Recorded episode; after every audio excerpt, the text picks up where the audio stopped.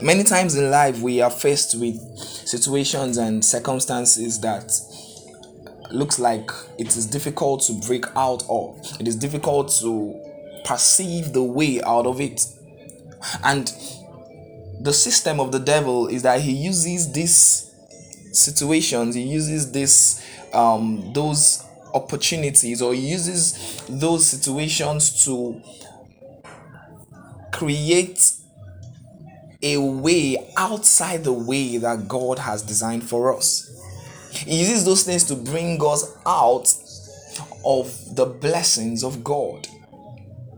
And you know, if you don't discern properly, you might think that the inspirations that come to you, the options that come to you at those points are the pathways or are the desires of God for you.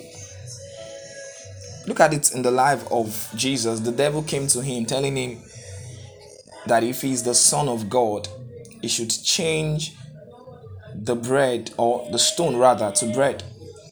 But Jesus knew that the devil has done this same thing before in the Garden of Eden. He came to Eve and he made Eve understand that she would not really die.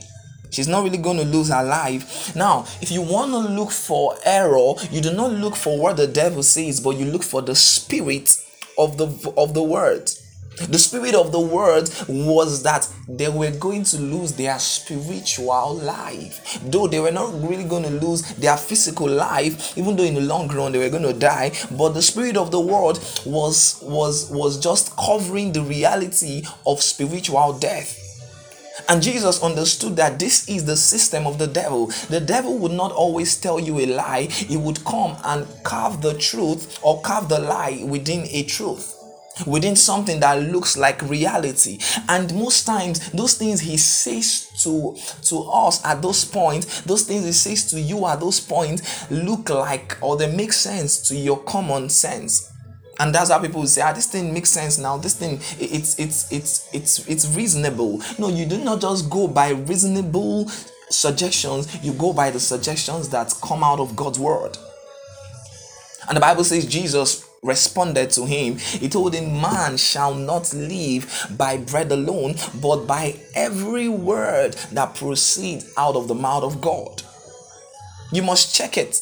What you are hearing, what you are, what is being suggested to your heart at every situation, is it what proceeds from the mouth of God? One of the ways you know that it proceeds from the mouth of God is that it has spirit and it has life. Because Jesus says, The words that I speak unto you, they are words that are characterized by spirit and they are words that are characterized by life. They are words that when you act on them, they are bread, they, they, they, they, they release life to you. And you know, people fall into some of these things, as I said earlier on, because most of those words make sense to their mind. They, they, look they look reasonable to their situation. It looks reasonable to take drugs every time you are sick. Now, I'm not speaking against medicine, but I'm saying that the inspiration might look reasonable, but the spirit of the world is to take you outside the will of God and makes you lose faith for what God is sending your way. I'm speaking to you right there. God is sending something massive your way. Do not listen to the voice of the devil. Do not allow Satan to bring you out of the equation of God's desires for you. Yes, re- presently you are in a tight place. Presently you are in a fixed position. You are in a position in your life that looks like nothing is making sense. Nothing is working. Your your job is having an issue. Your business is having troubles. You know everything just looks like something is turning around. Your your children are misbehaving and Maybe someone around you is just falling sick all over and over again.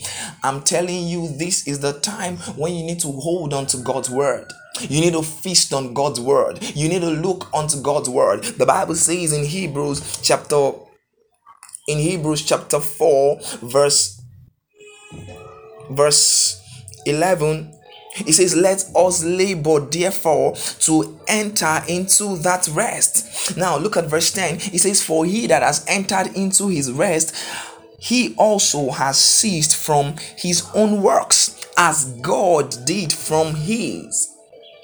As God did from his. Right now, you are faced with a temptation to do something. No, the only thing you should do is to labor to rest. How do you rest? You rest by feasting on God's word, you rest by looking at those scriptures. The, the, the question I want to ask you this day is the situation you are now. What scripture is your anchor? What scripture are you looking at? Concerning your health, what scripture are you holding on to? Concerning your finance, yes, things are not looking real, things are not looking, they, they are not nice, things are not buoyant, but that thing must not be more real than God's word.